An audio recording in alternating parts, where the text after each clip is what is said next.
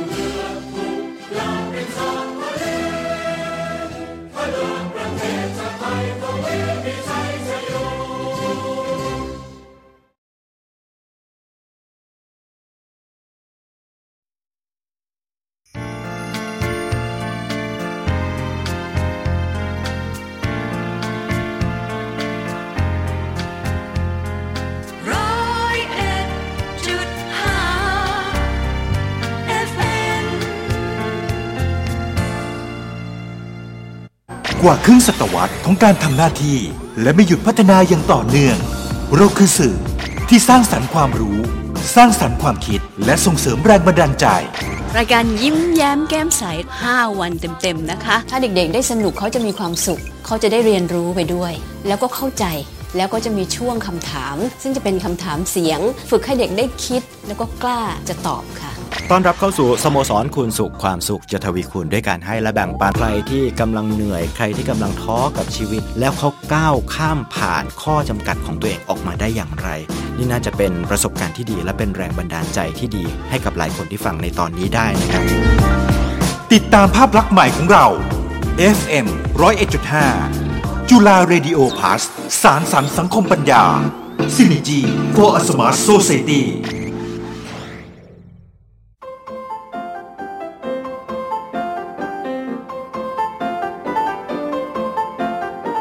จากนี้ไปขอเชิญท่านผู้ฟังเพลิดเพลินไปกับเพลงไพเราะในรายการ Weekend Concert สวัสดีค่ะท่านผู้ฟัง ขอต้อนรับเข้าสู่รายการ Weekend Concert จากจุฬา Radio Plus ค่ะ พบกันเป็นประจำนะคะ ทุกเย็นวันอาทิตย์ เวลานี้ถึงเวลาประมาณทุ่มหนึ่งดำเนินรายการโดยสีส้มเอี่ยมสันพางค่ะ วันนี้ขอเริ่มรายการกันด้วยเพลงไพเราะของอาจารย์ดนูนะคะ คือเพลงแววสายลม เป็นเพลงรักอ่อนหวานที่คุณสุภัตราโกราช แห่งวงไหมไทย ค่ายเพลงสองสมิธขับร้องไว้จนเป็นที่ติดอกติดใจ วันนี้มาฟังแบบที่อาจารย์ดนูนำมาปรุงใหม่ เป็นแบบขับร้องประสานเสียงนะคะ ขอเชิญฟังการขับร้องของคณะ The Resonance ขอเชิญฟังค่ะ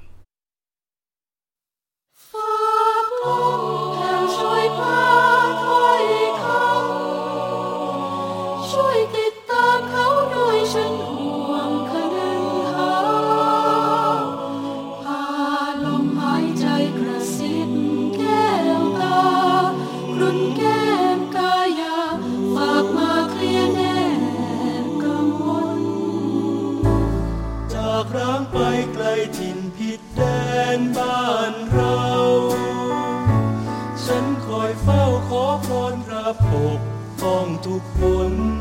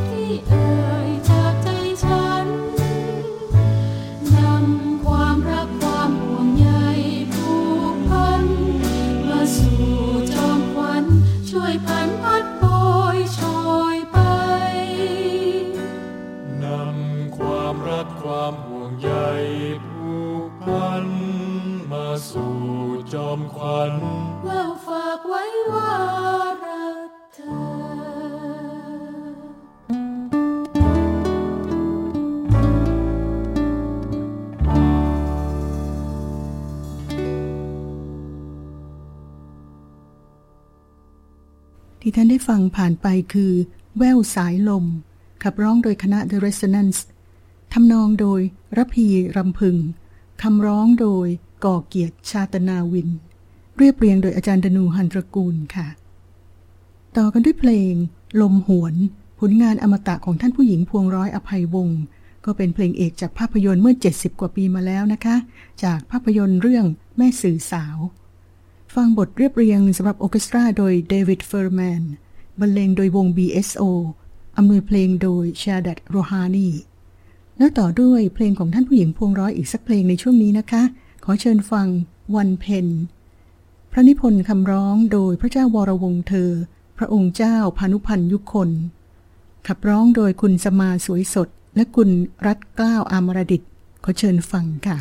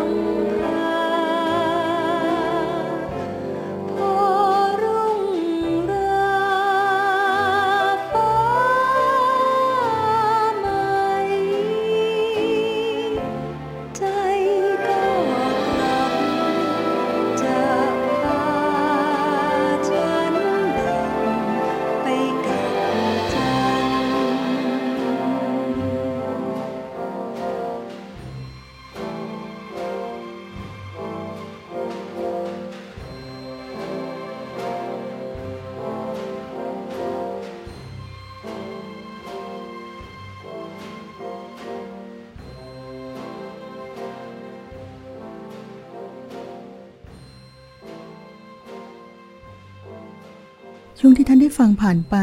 เป็นผลงานการประพันธ์ของท่านผู้หญิงพวงร้อยอภัยวงศ์ศิลปินแห่งชาตินะคะ นั่นคือเพลง ลมหวน และวันเพนผู้ขับร้องในเพลงที่สองคือคุณสมาสวยสด และคุณรัตกล้าวอามรดิตค่ะลำดับต่อไปขอเชิญฟังเพลงของครูเอื้อ สุนทรสนาน และครูแก้วอัจฉริยกุลค่ะ จากการเรียบเรียง ขับร้อง และอำนวยเพลงของอาจารย์นรอัจจันกล่ำนะคะ ขอเชิญฟังนวลปรางนางหมองแล้วต่อด้วยเพลงเรียบเรียงชุด สุนทราพรสวีทที่ทำโดยอาจารย์นรอัตค่ะ ขอเชิญฟังค่ะ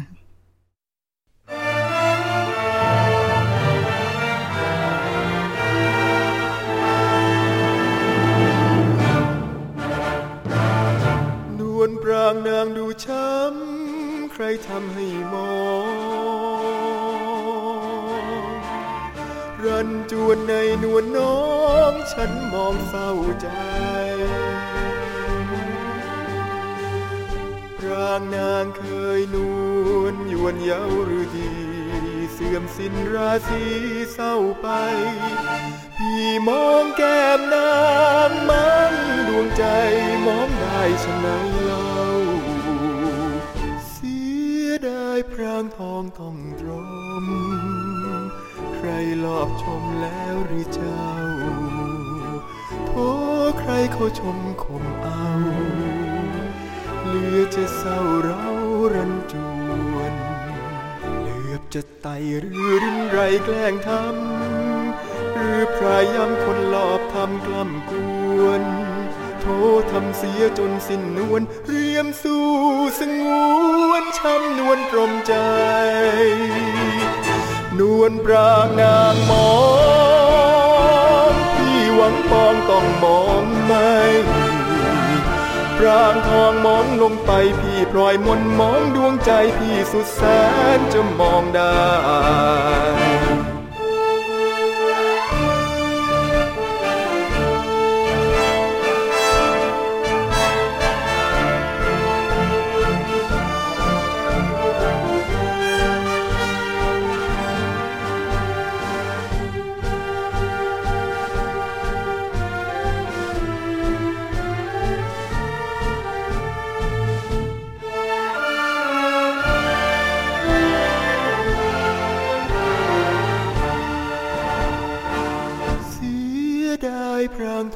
ต้องตรม ใครลอบชมแล้วหรือเจ้าโทใครเขาชมคมเอา เหลือจะเศร้าเรารันจวนเหลือบจะไตหรือรินไรแกล้งทำหรือพรายย้ำคนหลอบทำกล้ำกวนโททำเสียจนสิ้นนวลเรียมสู่สงวน ช้ำนวลตรมใจ นวลปรางนามมองพี่หวังปองต้องมองไม่ปรางทองมองลงไปพี่พลอยมนมองดวงใจพี่สุดแสนจะมองได้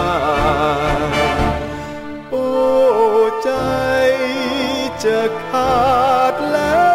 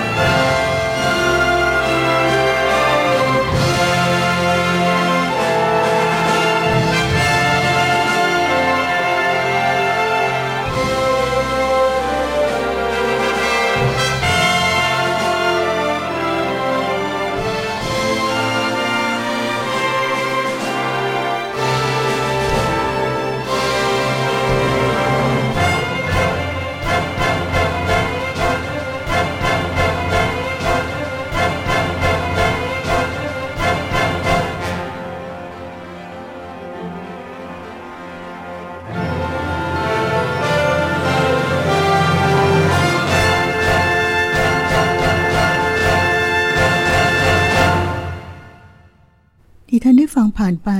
เป็นบทเพลงของครูเอื้อสุนทรสนานนะคะ เพลงแรก นวลปรางนางหมอง ขับร้อง เรียบเรียง คอนดักวง โดยอาจารย์ ดรนรอัตจันกล่ำเพลงที่สองอาจารย์นรอัตเรียบเรียงทำนองของครูเอื้อในลักษณะสวีทนะคะ อาจารย์ตั้งชื่อว่า สุนทราพรสวีทค่ะ ผลงานของอาจารย์นรอัตมีมากมายหลากหลายนะคะ ช่วงต่อไปมาฟังเพลงอีกชุดหนึ่งของอาจารย์ที่นำเพลงของครูภัยบูลบุตรขัน มาเรียบเรียงและขับร้องกันใหม่ ขอเชิญฟังค่าน้ำนมและโลกนี้คือละคร เพลงค่าน้ำนมผู้ที่ขับร้องจนมีชื่อเสียงขึ้นมามากคือคุณชาญเย็นแขสำหรับเย็นนี้เราฟังสรันคุ้งบรรพศกันนะคะ ส่วนโลกนี้คือละคร ผู้ที่ขับร้องเอาไว้จนโด่งดังก็คือคุณปรีชาบุญเกียรติ สำหรับวันนี้ขอเชิญฟังเสียงของคุณธนพรแวกประยูนค่ะ ดนตรีเรียบเรียงโดยอาจารย์นรอักจันกล่ำนะคะ ขอเชิญฟังค่ะ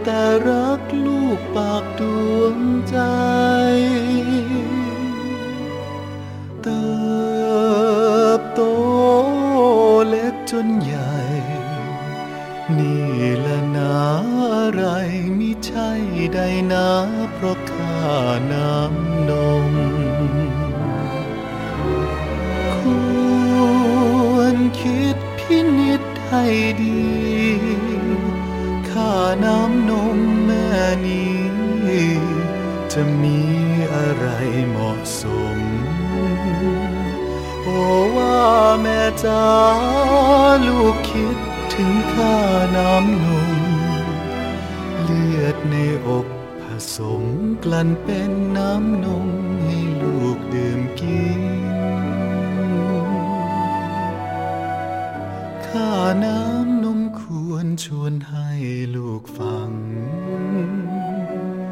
แต่เมื่อหลังเปรียบดังพื้นฟ้าหนักกว่าแผ่นดิน บวชเรียนภาคเพียรจนสิ้น หยดหนึ่งน้ำนมกินทดแทนไม่สิ้นพระคุณแม่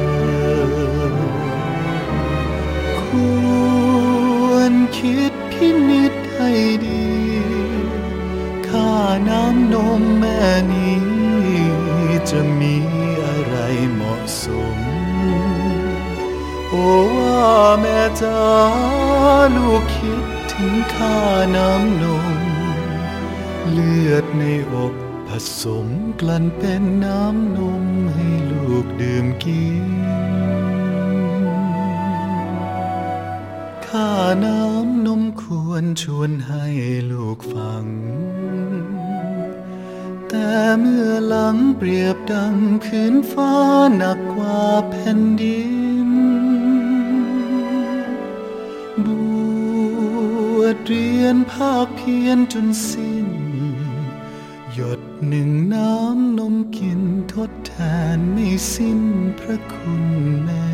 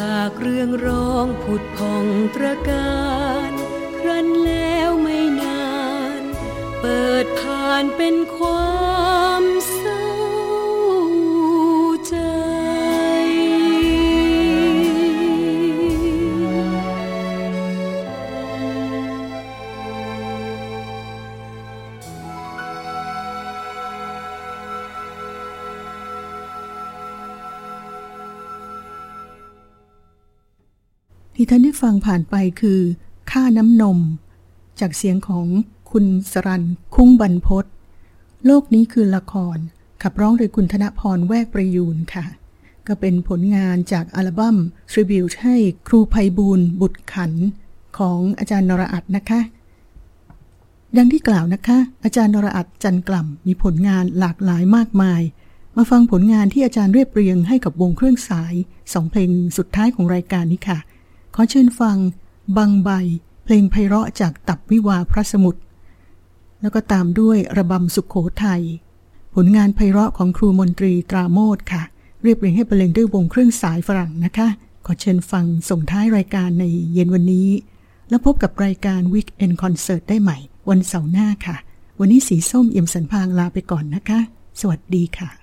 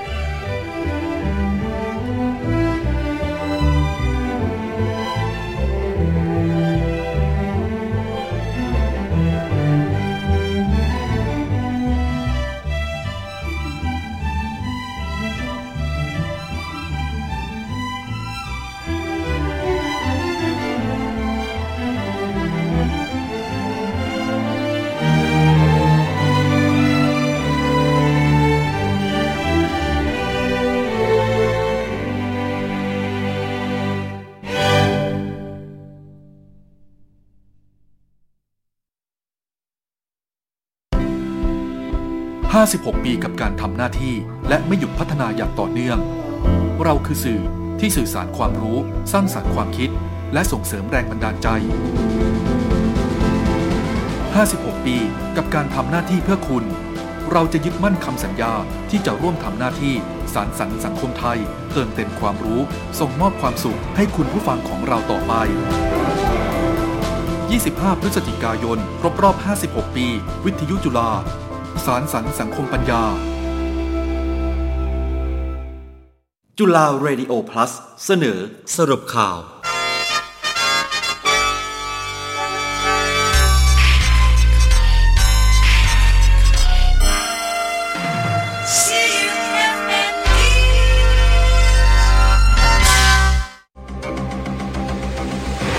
รับฟังสรุปข่าวประจำวันอาทิตย์ที่ 14 พฤศจิกายน พุทธศักราช 2564 จากทีมข่าวจุฬาเรดิโอพลัส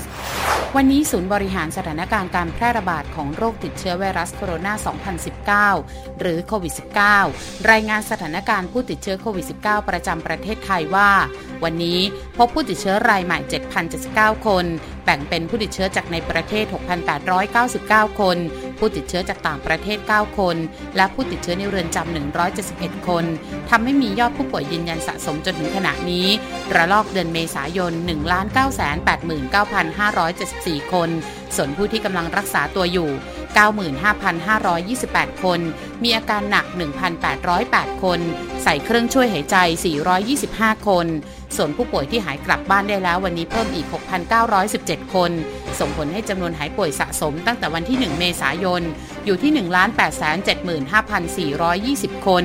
ขณะเดียวกันวันนี้มีผู้เสียชีวิตเพิ่มอีก 47 รายทำให้การระบาดระลอกใหม่ตั้งแต่เดือนเมษายน มียอดผู้เสียชีวิตสะสม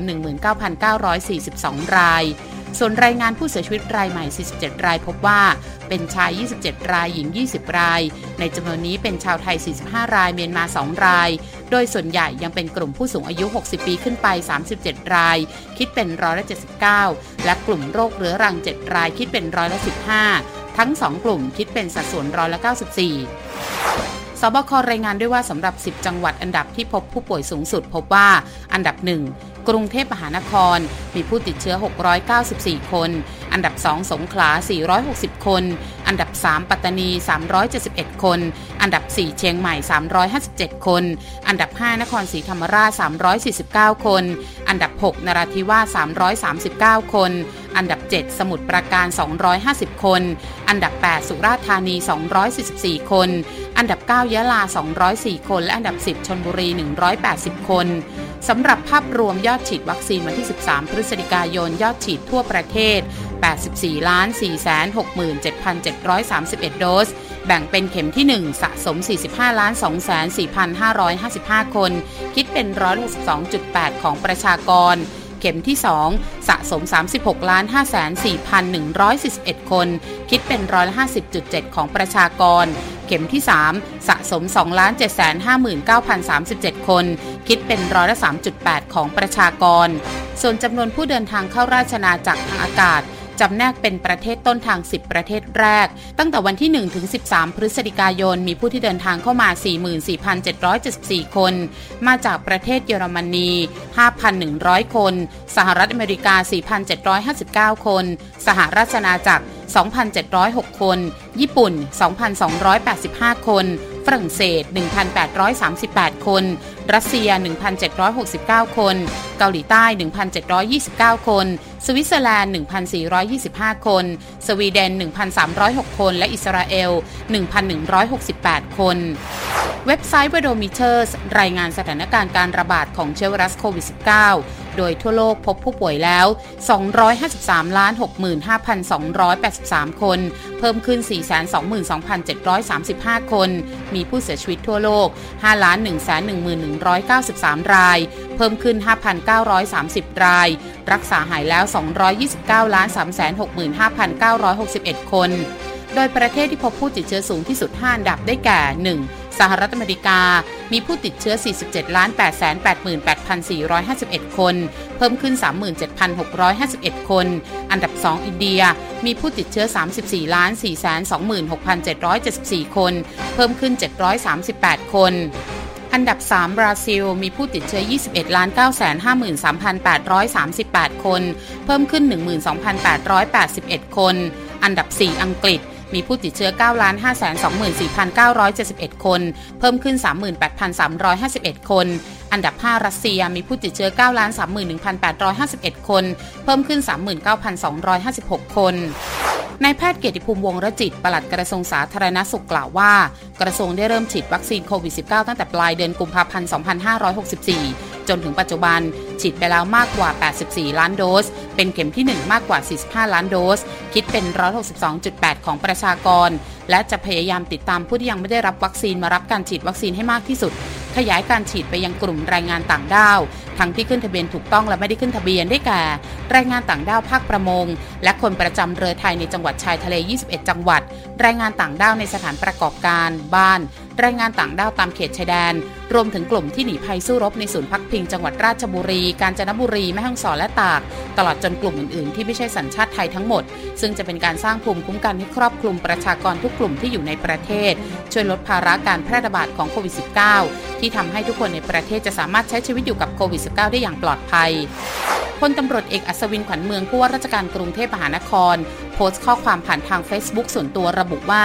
หลังจากที่นักเรียนชั้นมัธยมศึกษาในกรุงเทพมหานคร ได้รับวัคซีนเกินร้อยละ80 และผู้ติดเชื้อโควิด -19 ในกรุงเทพมหานครมีจำนวนลดลงทำให้โรงเรียนกลับมาเปิดเรียนได้ตามปกติอีกครั้งในวันที่ 15 พฤศจิกายนนี้ เพื่อให้นักเรียนได้กลับมาเรียนหนังสือได้อย่างปลอดภัยจากโควิด -19 โดยกรุงเทพมหานคร ได้จัดสถานที่ทำความสะอาดห้องเรียน โรงอาหาร ตามมาตรการป้องกันการแพร่ระบาด ก่อนเปิดโรงเรียน โดยครูบุคลากรทางการศึกษา และเจ้าหน้าที่ที่ปฏิบัติงานในโรงเรียน มีความพร้อมที่จะจัดการเรียนการสอน ที่มีมาตรการหลัก 6 ข้อ มาตรการเสริม 6 ข้อและแนวทางมาตรการเข้ม 7 ข้ออย่างเคร่งครัด ที่กระทรวงศึกษาธิการกำหนด และเพื่อให้เป็นไปตามมาตรการ Sandbox Safety Zone in School ที่จำนวนนักเรียนในห้องได้ไม่เกิน 25 คน กรุงเทพมหานครจะใช้การเรียนการสอนแบบสลับวันเรียน หรือจัดห้องเรียนใหม่ตามสภาพพื้นที่ของแต่ละโรงเรียน ร่วมกันกับการสอนแบบออนไลน์ แต่หากเปิดเรียนแล้วพบการติดเชื้อขึ้นในโรงเรียน กรุงเทพมหานครมีแผนเผชิญเหตุรองรับไว้แล้ว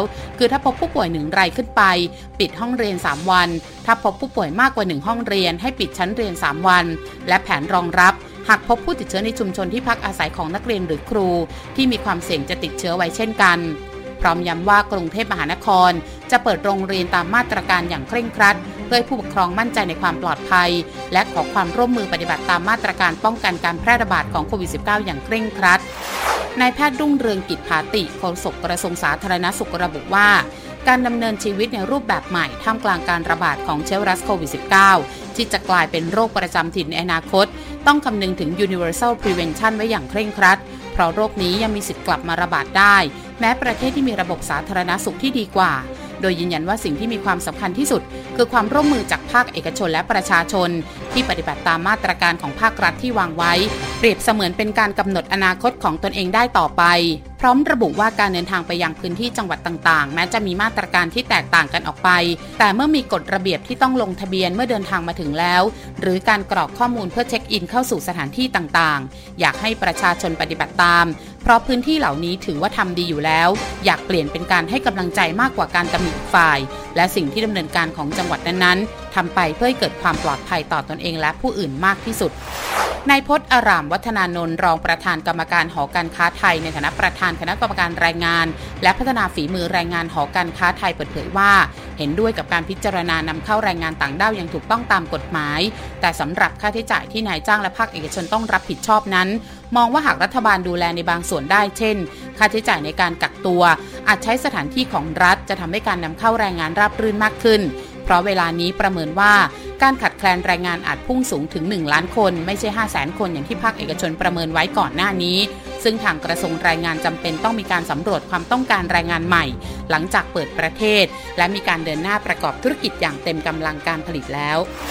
พลตำรวจตรีจิรสันแก้วแสงเอกรองผู้บัญชาการตำรวจนครบาลในฐานะโฆษกกองบัญชาการตำรวจนครบาลเปิดเผยถึงแนวทางการบังคับใช้กฎหมายแก้ปัญหาฝ่าฝืนกฎจราจร โดยเฉพาะรถจักรยานยนต์ที่มีกำหนดดีเดย์เริ่ม 15 พฤศจิกายนนี้ว่า เบื้องต้น กองบัญชาการตำรวจนครบาลจะเน้นใช้ 5 แนวทางในการบังคับใช้กฎหมายคือ 1. พบความผิดซึ่งหน้าจับกลุ่มทันที 2. จัดชุดสายตรวจเคลื่อนที่เร็วเฝ้าตามจุดที่พบการกระทำผิดเป็นจำนวนมากเช่น ฝ่าสัญญาณจราจร ขับขี่ย้อนสอน ขี่รถจักรยานยนต์บนทางเท้า 3. การตั้งด่านเต็มรูปแบบ 4. การใช้กล้องเข้ามาช่วยตรวจจับ และ 5. ประชาชนถ่ายคลิปแจ้งเบาะแส โดยยืนยันว่าการตั้งด่านจะไม่ตั้งในช่วงเวลาเร่งด่วนจนส่งผลกระทบต่อการจราจร ซึ่งในวันพรุ่งนี้เป็นวันแรกที่โรงเรียนทยอยเปิดภาคเรียน แต่หากจุดใดที่พบการกระทำผิดช่วงเวลาเร่งด่วนเป็นจำนวนมาก ก็จะใช้ชุดสายตรวจแทน ซึ่งแต่ละจุดจะมีเจ้าหน้าที่เพียง2นายเท่านั้น เพื่อไม่ให้กระทบต่อการจราจร ทั้งหมดคือการสรุปข่าวประจำวันนี้ขอบคุณสำหรับการติดตามภาวินีโตตะเคียน อ่าน ติดตามรับฟังการสรุปข่าวได้เป็นประจำในเวลาเดียวกันนี้ร้อยเอ็ดจุดห้าวิทยุจุฬาคลื่นความรู้สู่ประชาชน จะที่ไหน เมื่อไหร่ก็ฟังรายการสดของจุฬา Radio Plus ผ่านจุกส์แอปพลิเคชันได้ให้คุณ ฟังได้ทุกที่ทุกเวลา ดาวน์โหลดได้ฟรี ทั้ง Android และ iOS ฟังจุฬาเรดิโอพลัสสุขสนุกได้ที่จุกส์แอปพลิเคชัน